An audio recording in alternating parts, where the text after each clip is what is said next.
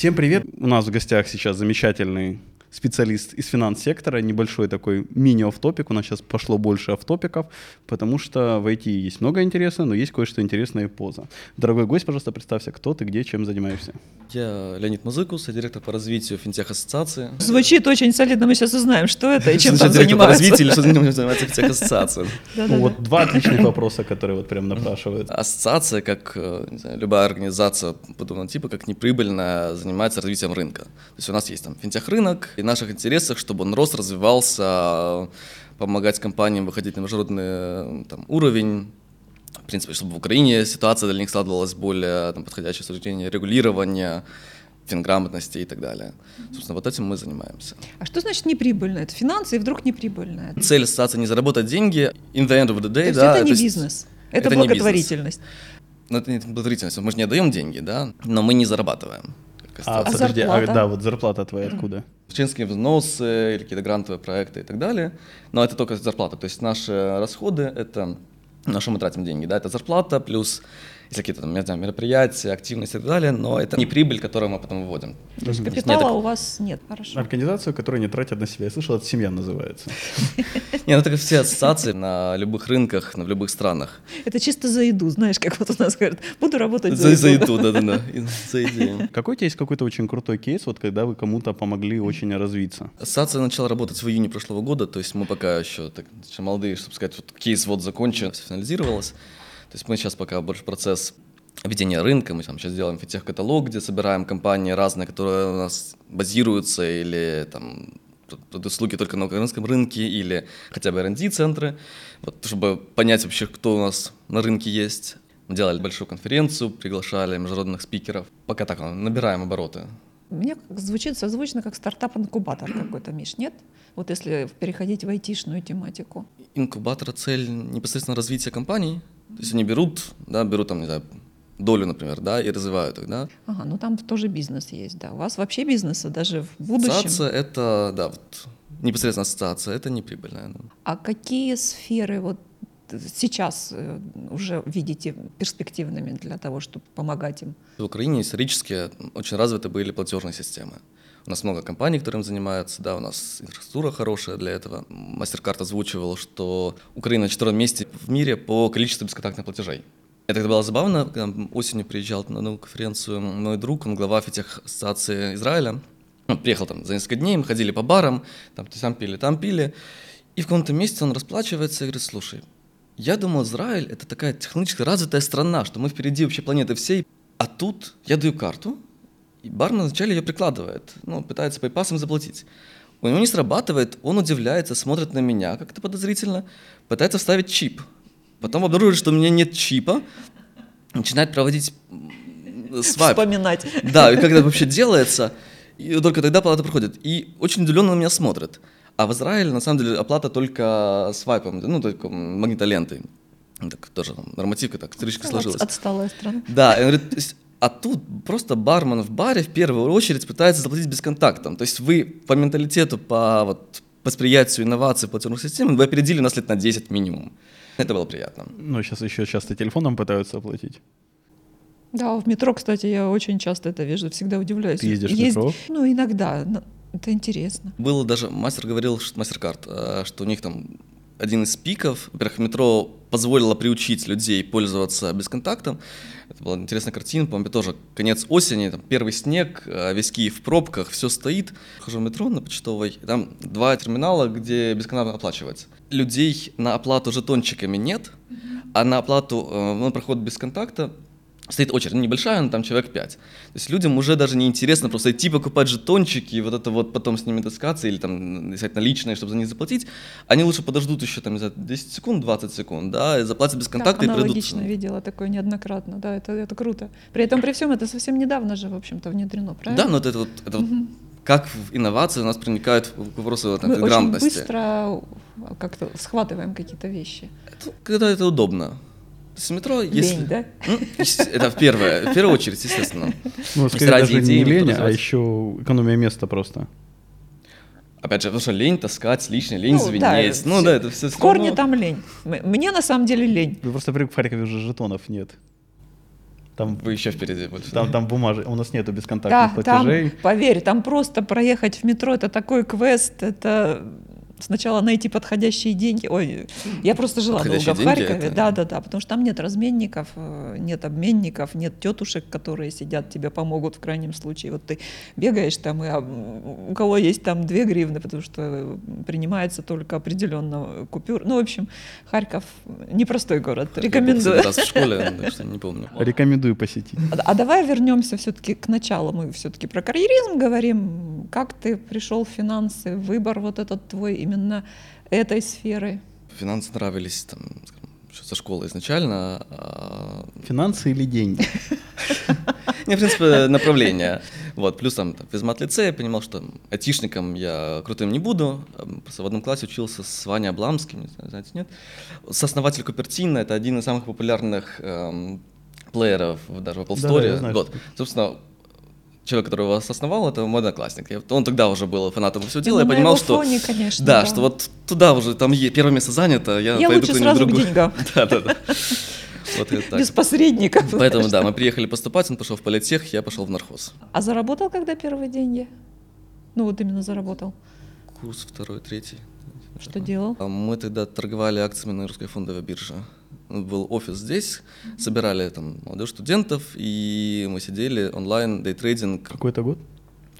2007, наверное? 6-7? Сделал мужик, который э, когда-то там уехал из Украины, потом вернулся. Он сделал офис, у него счет на Нью-Йоркской фондовой, и он собрал ребят, что-то начал рассказывать, э, давал демо-счета, и начинали уже торговать акциями там.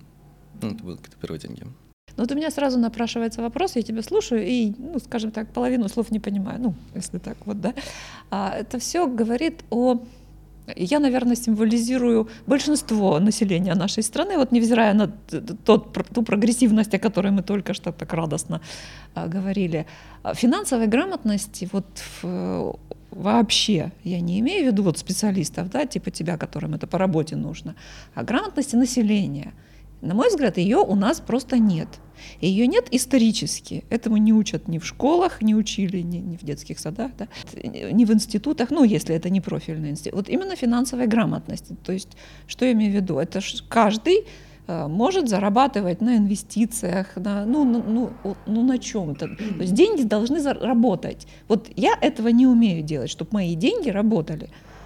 Почему у нас такого нет? Вот или, ну, может, ты знаешь, вот ты к этому пришел, вот я к этому никак не пришла, видишь? Мне кажется, финансовая грамотность в первую очередь даже не о том, чтобы деньги работали, а там, как-то п- правильном распоряжении ими. Да, плюс там знать, куда инвестировать. Бюджеты, опять же, семейные. Ну, скорее это бюджетирование, там, в какой банк положить лучше и так далее. Плюс инвестировать в Америке ты не можешь, то есть там, там есть определенный уровень, выше которого пускают только профессиональных инвесторов. Потому что ты просто так прийти и, не знаю, вкладывать все свои деньги в акции, опционы, деривативы и так далее, ты не можешь. Почему? А они считают, что это небезопасно, потому что низкая финансовая грамотность. Для меня же, да, рискованно. да, да, да. То есть ты либо пользуешься профессиональными услугами профессиональных людей, которые дальше этим занимаются, да, выше определенного уровня, либо проходишь отдельное образование, чтобы мог, мочь это делать. Но в Украине на самом деле большая проблема с финансовой грамотностью, что говорили, да, под там, кризис, когда банки банкротились чуть ли не каждую неделю, люди все равно несли депозиты там, где повыше процентная ставка. Потому что знаю, я тогда работал в национальном банке, и мы пытались там везде всегда говорить, что высокая процентная ставка – это риски в первую очередь. Потому что чем Да спокойнее там банк себя чувствует... Ну, типа того, да, это же это ж выгодно, это же 30% годовых. да. Это ты про Михайловский, что ли? Это даже не банк, Я знаю, что это, ну, точнее, это отдельно. Михайловский это был такой кульминацией вообще, пиком этого показания финансовой безграмотности. Но были и не только, были другие, которые, маленькие банки, которые внезапно выставляли штендер на улицу, что у нас депозитные ставки, не знаю, там 30%, и люди шли. 27 я помню, 30 не помню. М? 27 помню, 30 нет. Ну, Э, на- Определенные наверняка было. доходили до этого, да. Вот, ну, там, акции и так далее, ну, было. И это проблема, потому что вроде бы стараешься, стараешься ра- говорить везде, что если банк спокойно себя чувствует, если ему не нужна там, сверхсрочная ликвидность, он не, не будет выставлять такие процентные Ну, то ставки. есть получается простая логика. Если банк вот так себя выставляет, то им просто тупо нужны деньги. Несите сюда побольше денег. Простая логика, потому что банку нужны деньги, чтобы зарабатывать самому. Да, соответственно, он эти деньги должен потом куда-то вложить. Чтобы куда-то вложить, ставка должна быть еще выше. Ну, то есть, образно говоря, а если банк берет по 30%, значит, он должен кому-то дать кредит, ну, минимум под 40%, да, чтобы там, обеспечить хотя бы свои расходы. То есть, какой бизнес или кто потянет долгосрочный кредит под 40%, Микрофинансовые организации. Э, Это отдельно, они крат- на очень краткие сроки, поэтому там чуть другая логика, но в целом да. И поэтому сейчас и многие ударились в потребкредитование, потому что там высокие ставки, и оно работает, и высокая оборачиваемость. Я хотел еще с тобой немножко про образование поговорить. Вот у меня в IT-сфере есть такая, не могу сказать, для меня мега наболевшая тема, но она поднимается часто, на, в частности, на Олином любимом ресурсе «Плохое IT». То, что в IT, типа, можно попасть без образования, что у тебя просто курсы, вот тебе учебник э, и все. Но без высшего. без высшего, да, то есть там 2-3 месяца, ну, полгода, и ты там... Как ты Может- считаешь, можно? А в IT-образование? Да. Да, собственно, можно на самом деле что угодно. Но если у человека вот есть почему-то как-то генетически сложился талант к этому, он там так или иначе все время это изучал косвенно, не косвенно, хоть хирургом. То есть, ну, ну это будет один на миллион, на миллиард такой человек. Из твоего опыта в IT-сфере, а много людей стали там, хорошими профессионалами, пройдя вот только там несколько месячных курсов? Много. Я как HR тебе могу сказать, да, я, меня этот вопрос интересовал, но в IT не обязательно получать высшее образование. Но оно очень помогает в этом. И, ну, скажем, разница зачастую между человеком с высшим и без высшим образованием все же заметна через годы. Но тут еще есть момент, опять же, человек может без высшего образования, он действительно может этим гореть, и тогда это как бы абсолютно нивелирует, потому что он будет все время... Даль- Дальше идет самообразование. Да. Но выше при этом все равно дает хороший базис. Мгм. В целом, в IT, в частности, соответственно, больше в той сфере. У меня, собственно, вопрос про финансы. Возможно ли там стать успешным банкиром, финансистом, ну, я имею в виду не банкиром как в плане открыть свой банк, да, Мгм. а в плане банковским служащим без образования? Думаю, нет. Опять же, слишком много нюансов, причем которые за пару месяцев. есть, ладно, могу еще теоретически поверить в какую-то простую бухгалтерию, но не в что-то более серьезное. Но, опять же, всегда люди, которые хотят, они находят время переучиваться и так далее. То есть я не говорю, что высшее образование второе должно быть именно вот 5 лет, ты где-то сидишь и учишься, да? Это может быть более краткие курсы, это может быть там, знаю, сокращенный бакалавр и так далее, но это нужно. По поводу образования, у моей экс-шефини, которая сейчас первый зампред Нацбанка, у нее первое образование – это учитель украинского языка и литературы. Она сначала пошла, выучилась на украинскую, преподавателя украинского языка, по-моему, она даже говорила, что поработала немного, но там буквально то ли полгода, поняла, что не ее, пошла уже на Пять экономический лет факультет. поучиться, чтобы за полгода понять, что это не твое. Это эпично. Ну, это считай еще... перепроверить, а- всё а- нормально. Она чуть постарше. То есть это, она научилась, тогда это был перелом, это вот, считай, независимость и так далее, и только вот свободные финансы начали появляться, да, и вот потом получила образование уже финансовое, и, собственно, сейчас первый запрет Национального банка. А как ты выбирал вуз? Открыл список лучших экономических вузов Украины и выбрал первый. Это было- самое простое. Когда уже выбрал направление, дальше было самое простое. Ну вот ты сам сказал, что курсы какие-то могут быть, ну не обязательно второе высшее образование, и плюс то, что говорила Оля насчет финансовой грамотности населения в целом. А есть ли такое, может, ты знаешь, или может у вас есть мысль, как у ассоциации что-то такое открыть или поддержать в плане именно курсы для построения того же семейного бюджета и для работы в финансовом секторе? Опять же, если это вот сильно разделять, да, потому что по сравнению семейного бюджета поэтому две разные да, вещи. си- сильно отличается, или общая финансовая грамотность. То есть у нас есть там в ассоциации стартапы, ребята, которые занимаются именно семейным бюджетом, там всякая Apple и так далее, и так далее, и они проводят если они заинтересованы в этом, они проводят какие-то семинары, у них вон там онлайн-лекции и так далее, как это лучше делать. Ну, собственно, их продукт это уже помогает ну, фиксировать семейный бюджет, соответственно, они воспитывают себе аудиторию. И это намного проще, естественно, да. По поводу, там уже непосредственно работы в финансах, опять же, смотря чем заниматься. Э, Один из проектов ассоциации, ну, пока еще только так, проектов, это финтех-лаборатории, где мы хотим как раз э, вот свести э, людей и дать им дополнительные навыки для того, чтобы работать в финтехе. Ну, потому что финтех, да, это финансовая технология. Это вот пересечение, собственно, финансов и IT.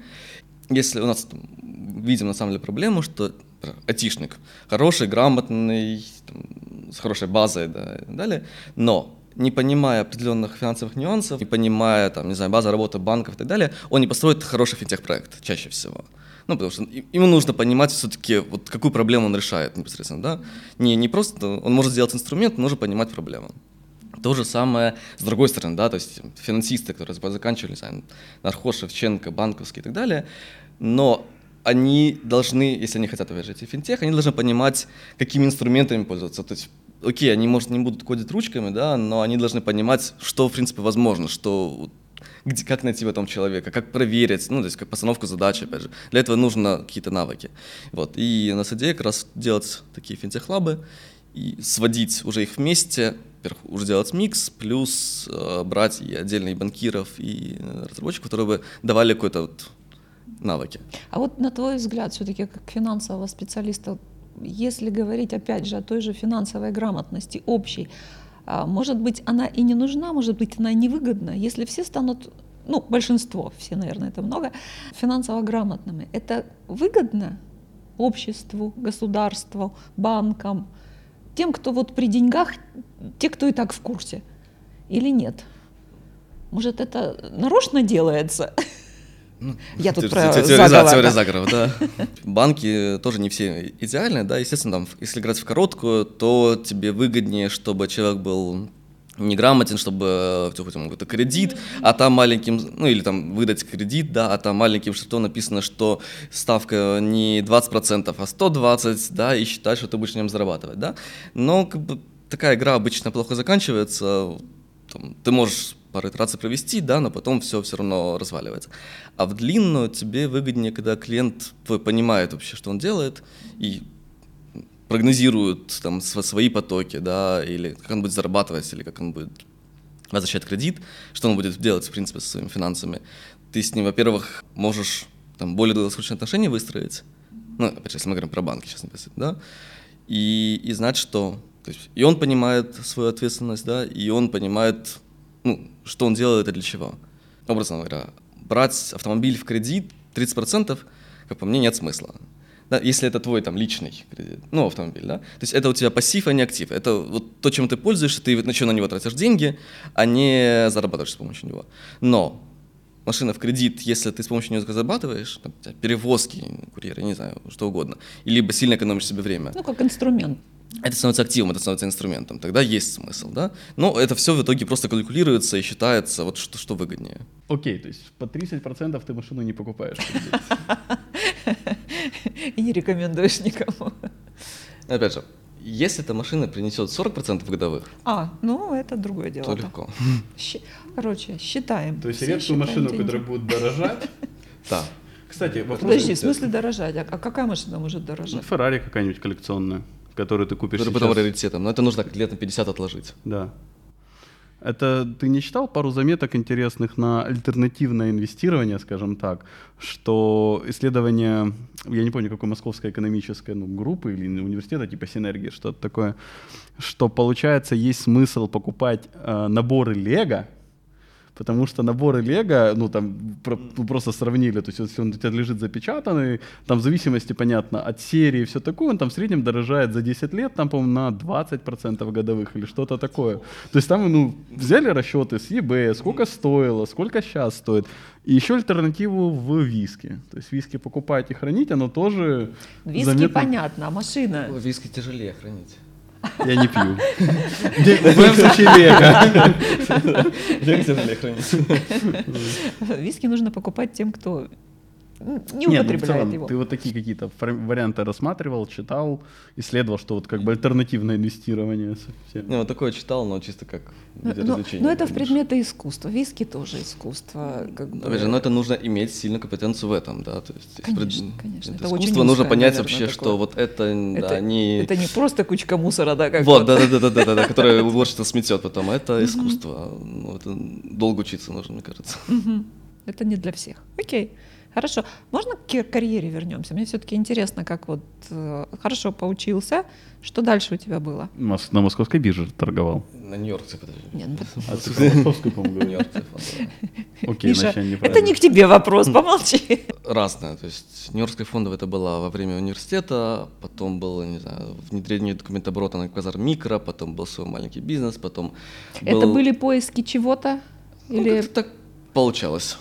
То есть это не был какой-то план такой? Э, Нет, это не было спланировано, что я пойду туда, потом туда, потом туда, через 10 лет буду там. Как-то так уходило, то есть потом попал в информагентство, потом был там замглавредактора, потом ушел в коммуникации банка, а оттуда в Национальный банк, и в итоге ассоциация. А По Национальному банку можешь немножечко что-то рассказать? Если я правильно понимаю, ты застал Гонтареву. Контр- А, я неправильно произношу, у меня бывает, прости. Я специально это делаю. Некоторые думают, но нет. Можешь рассказать про правление? То есть ее многие, с одной стороны, очень много картины, что она ангел, который спас нас, с другой стороны, что это дьявол, который почти погубил нас. Ну вот, Результат вынесет все равно история. Да, сейчас можно все что угодно говорить, может было лучше, может было не лучше. Ну, конечно, если преференс играть, уже зная карты э, противников, да, конечно, легче. А, как по мне, она просто совершила невозможное и очень много правильно сделала, при том, что, возможно, может было лучше, если там, знать все расклады. Но просто как мне забавно, есть такое сексистское сравнение, что вот из э, там, не руководителей украинских всяких подразделений, вот самыми большими яйцами оказалась Гонтарева, которая смогла... Ну, это не, не единственный пример, на самом деле, в- в- во всемирной истории. Давай не так. единственная всемирной истории, да, но в Украине получилось, получается, что вот Это один из редкость, немногих. да, да, это редкость. Потому что вот только у нее нашлись яйца такого размера, чтобы провести одну из самых, по мне, реальных реформ э, вот, в финансовом секторе. Ну, то есть это реально нужно было вот, э, Я даже не как это представляю, сказать, не мирным путем, да? Ну, вот, например, да, Украина изначально, да, там, в начале 90-х, м, у нас там, были пути реформирования вот, на рыночную экономику, такой, скажем, эволюционный или такой резкий революционный, да, то есть страны наши там западные соседи пошли резким переходом на пару лет э, там, Просили. просели, да, но в итоге обогнали нас и сильно обогнали нас, да. Украина эволюционным, медленным путем до сих пор где-то, вот, наверное, еще, вот мы снова говорим про реформы, да, я не знаю, получится ли так сделать так, что вот не нужно будет уже реформировать, а нужно будет только там дальше развивать. А, то То есть Реформа вот, банковского вот тут сектора. получается риски вот такие, это все-таки риски оправданные, то есть они не всегда большие риски, не всегда плохо. Ну, реформа банковского сектора это было вот почистить все, что вот не могло существовать на нормальной экономике. Да, это было сделано, то есть резко, но ни один банк из банкротился, да, ни один не обанкротили специально. Все из них были сильно, ну, не совсем банками уже, да. Вопрос там, можно было делать более мягче, не знаю, больше банков национализировать, спасать больше денег людей и так далее. Ну, честно, я не совсем знаю, опять же, но это вопрос не только Национального банка, это еще Минфин, МВФ и так далее.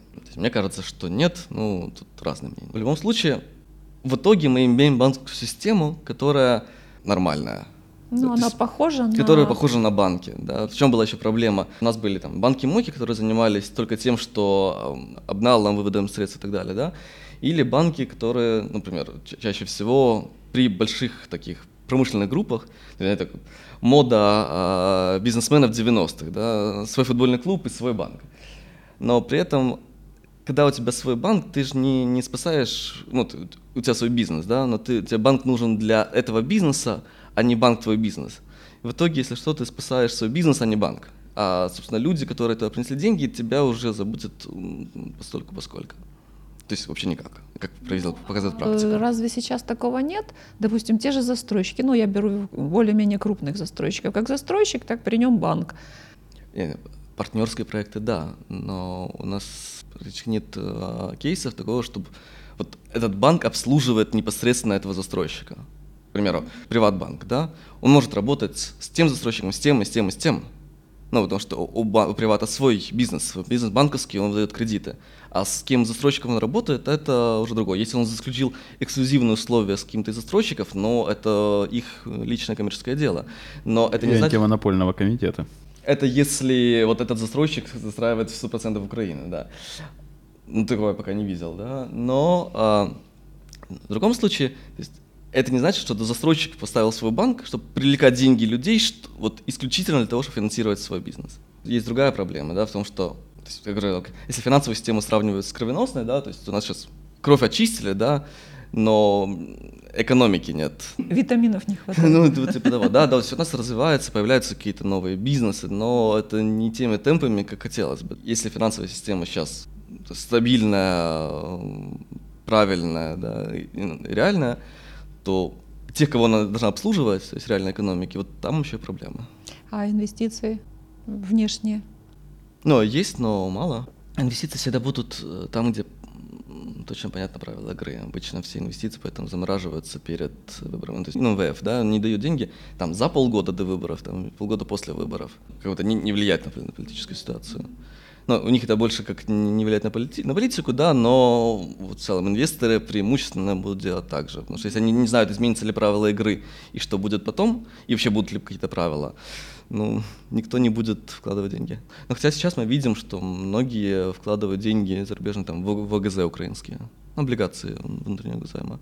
Ну, собственно, гривна смысле, укрепилась, в том числе за счет того, что были внешние инвесторы, которые продавали доллары, чтобы купить гривну, чтобы купить э, облигации. А, а есть еще какие-то вот источники инвестирования в Украине? Вот куда можно инвестировать деньги? Депозит, ну то есть банки, а, окей, ОВГЗ, а, недвижимость. А, ну дальше это уже скорее какие-то там, инвестирование непосредственно в какие-то компании, но... Но у нас это возможно? По-моему, нет. Куда еще. ты инвестируешь? У тебя ты свои деньги куда-нибудь реинвестируешь? Можешь поделиться чем-то?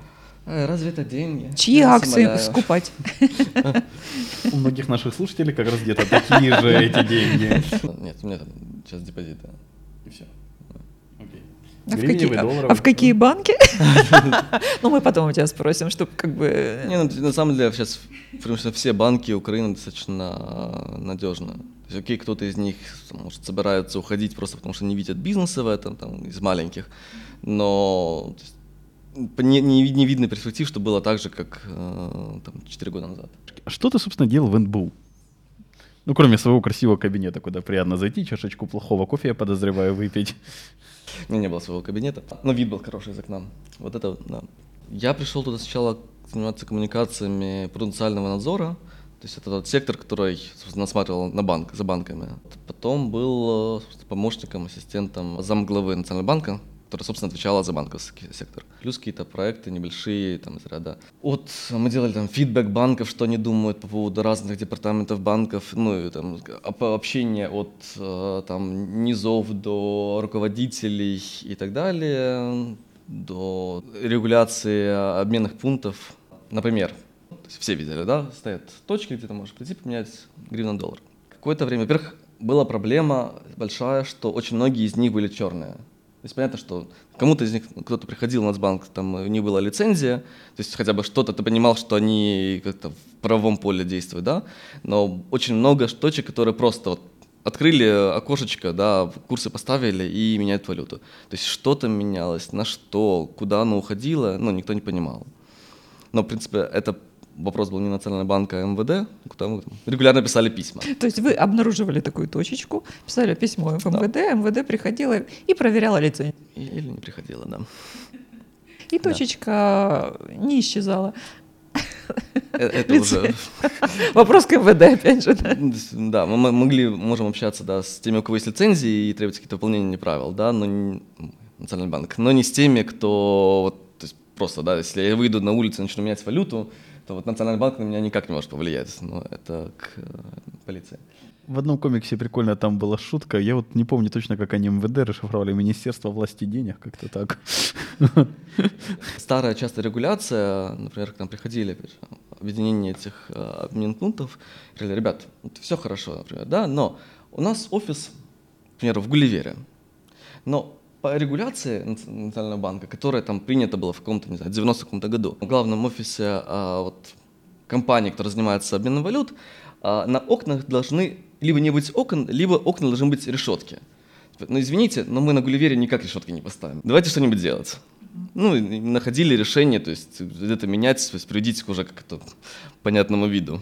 В НБУ ты уже не работаешь? Да, с июня то есть ты прошлого решил года такие... решил остаться. Теперь мы занимаемся благотворительностью, как мы выяснили, финансовой. Развиваем финтех-рынок Украины.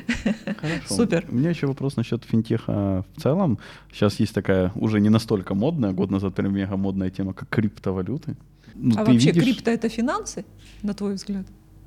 Их же ж нет. Это лично уже мое мнение, да. Э, Криптовалюта не совсем правильно, это скорее криптоактивы, потому что все-таки валюта это вот по всем признакам не подходит под э, вот Все-таки это физическая что-то, валюта, Не нет? обязательно физическое, но там, есть ряд признаков, там, к- об- обращений, сбережений и так далее, не все, не под все которых вот криптоактивы подпадают.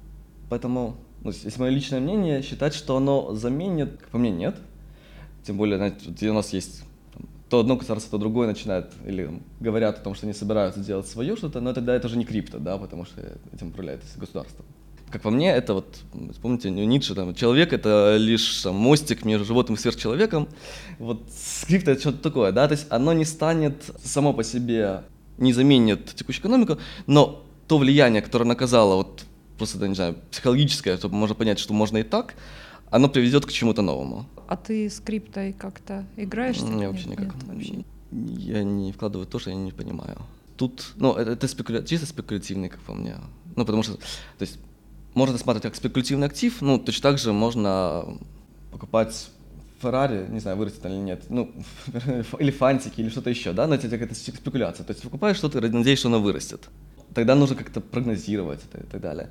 А если инвестировать в это как вот инструмент, лично я не понимаю совсем, не совсем понимаю как инструмент. Ну, плюс там, если посмотреть с макроэкономической точки зрения, то тот же самый биткоин, как по мне, он не сможет стать средством платежа. Просто потому, что у него ограничение по выпуску. Я не помню точно сколько там, 21 А. миллион биткоинов, да, или 22. Ну, Да, я в общем, э, их, их ограниченное количество, да, то есть выпуск уменьшается, соответственно, вот больше определенного количества их не будет. Ну, типа как золото. У них же идея была аналог золота сделать. Да, но просто золото все равно как-то добывается, и от золотого стандарта в итоге и ушли, именно потому, что золота не хватало. То есть просто вот чисто из а, макроэкономики, если какой-то ресурс огр- ограничен, значит он будет дорожать. Просто потому, что его будет меньше и меньше, а там спрос на него больше и больше. Он будет дорожать, соответственно, тебе будет выгоднее не платить им, а держать у себя. Вот в целом, да, то есть а, один человек может заплатить, да, но когда это вот масса, в массе, тогда люди будут не платить, а держать у себя, потому что знают, что он вырастет в цене. Соответственно, оборачиваемость падает, соответственно, как средство платежа, оно нивелируется. О том, что было, говорили, планы твои дальнейшие, личные. Пока с ассоциацией это... У нас много что, есть что делать. Ну, здесь хочется, чтобы наш рынок а, развивался, воспринимался уже как более цельный, да, то есть, то есть Украина заявила о себе как рынок аутсорса. Ну, не сразу мы к этому шли, но вот сейчас, если с кем-то общаешься за рубежом и говоришь, что это из Украины, с кем-то из а, более-менее связанной там статьи с финансами, да, говорят, да, у вас же хорошие программисты. Ну, Да, да, у нас отличные программисты. У Израиля, кстати, 45% аутсорса приходит на Украину. Как по мне, это заявочка, да? Но, соответственно, нужно идти дальше. Соответственно, нужно создавать уже дальше продукты, ну, законченные, да, то есть не просто быть э, людьми, которые выполняют какую-то работу, да, а продукт чей-то, а создавать уже продукты с более высокой добавочной стоимостью. Опять же, если сравнивать с Израилем, то Израиль там лет 20-25 назад тоже был страной аутсорсом, а сейчас Страна страна стартапов, стартапов. да. Поэтому мне кажется, что вот как раз нам нужно брать вот модель, приближенную к Израилю, и вот по, по ней двигаться. Опять же, враги рядом. И, и ваша ассоциация как раз вот для того, чтобы помогать тем, кто будет туда двигаться.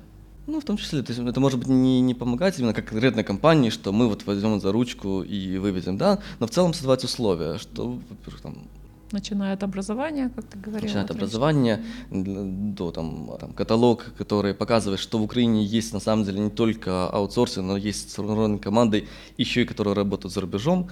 Вот, ну, там, делали аналитику, что в принципе 56% из финтех-компаний в Украине, они э, работают не только в Украине, они предлагают свои продукты на международные рынки. То есть некоторые, в принципе, исключительно на международных рынках. Ну, это прекрасно. То есть у них сидит здесь R&D, у них здесь сидит там э, headquarter, да, и что-то еще продукт идет за рубежом, люди здесь получают зарплату, соответственно, это приток валюты в Украину. И идет продукт, да, опять же, это высоко, более высокая добавочная стоимость. Ну, это отлично. И чем больше таких примеров мы будем показывать, находить, и сказать, что так тоже можно, тем больше людей будут заинтересовываться и пытаться тоже что-то делать.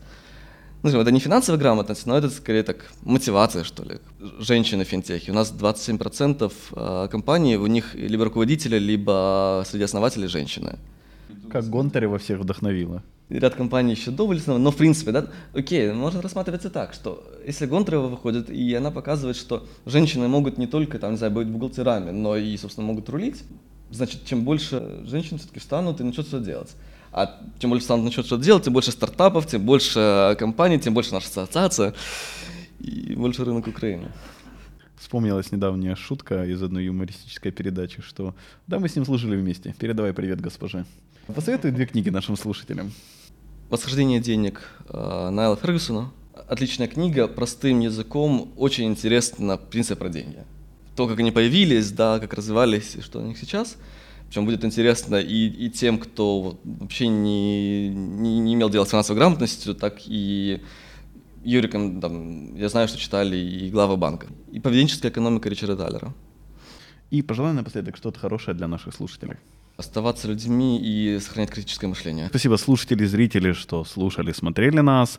Все вопросы, пожелания мне на почту шами13 собака.gmail.com. Спасибо компании Redware, которая нас приютила. Всем спасибо. Спасибо всем пока. Ки- Киеву за спасибо. хорошую погоду. И марафон. Да, всем пока. Да, пока.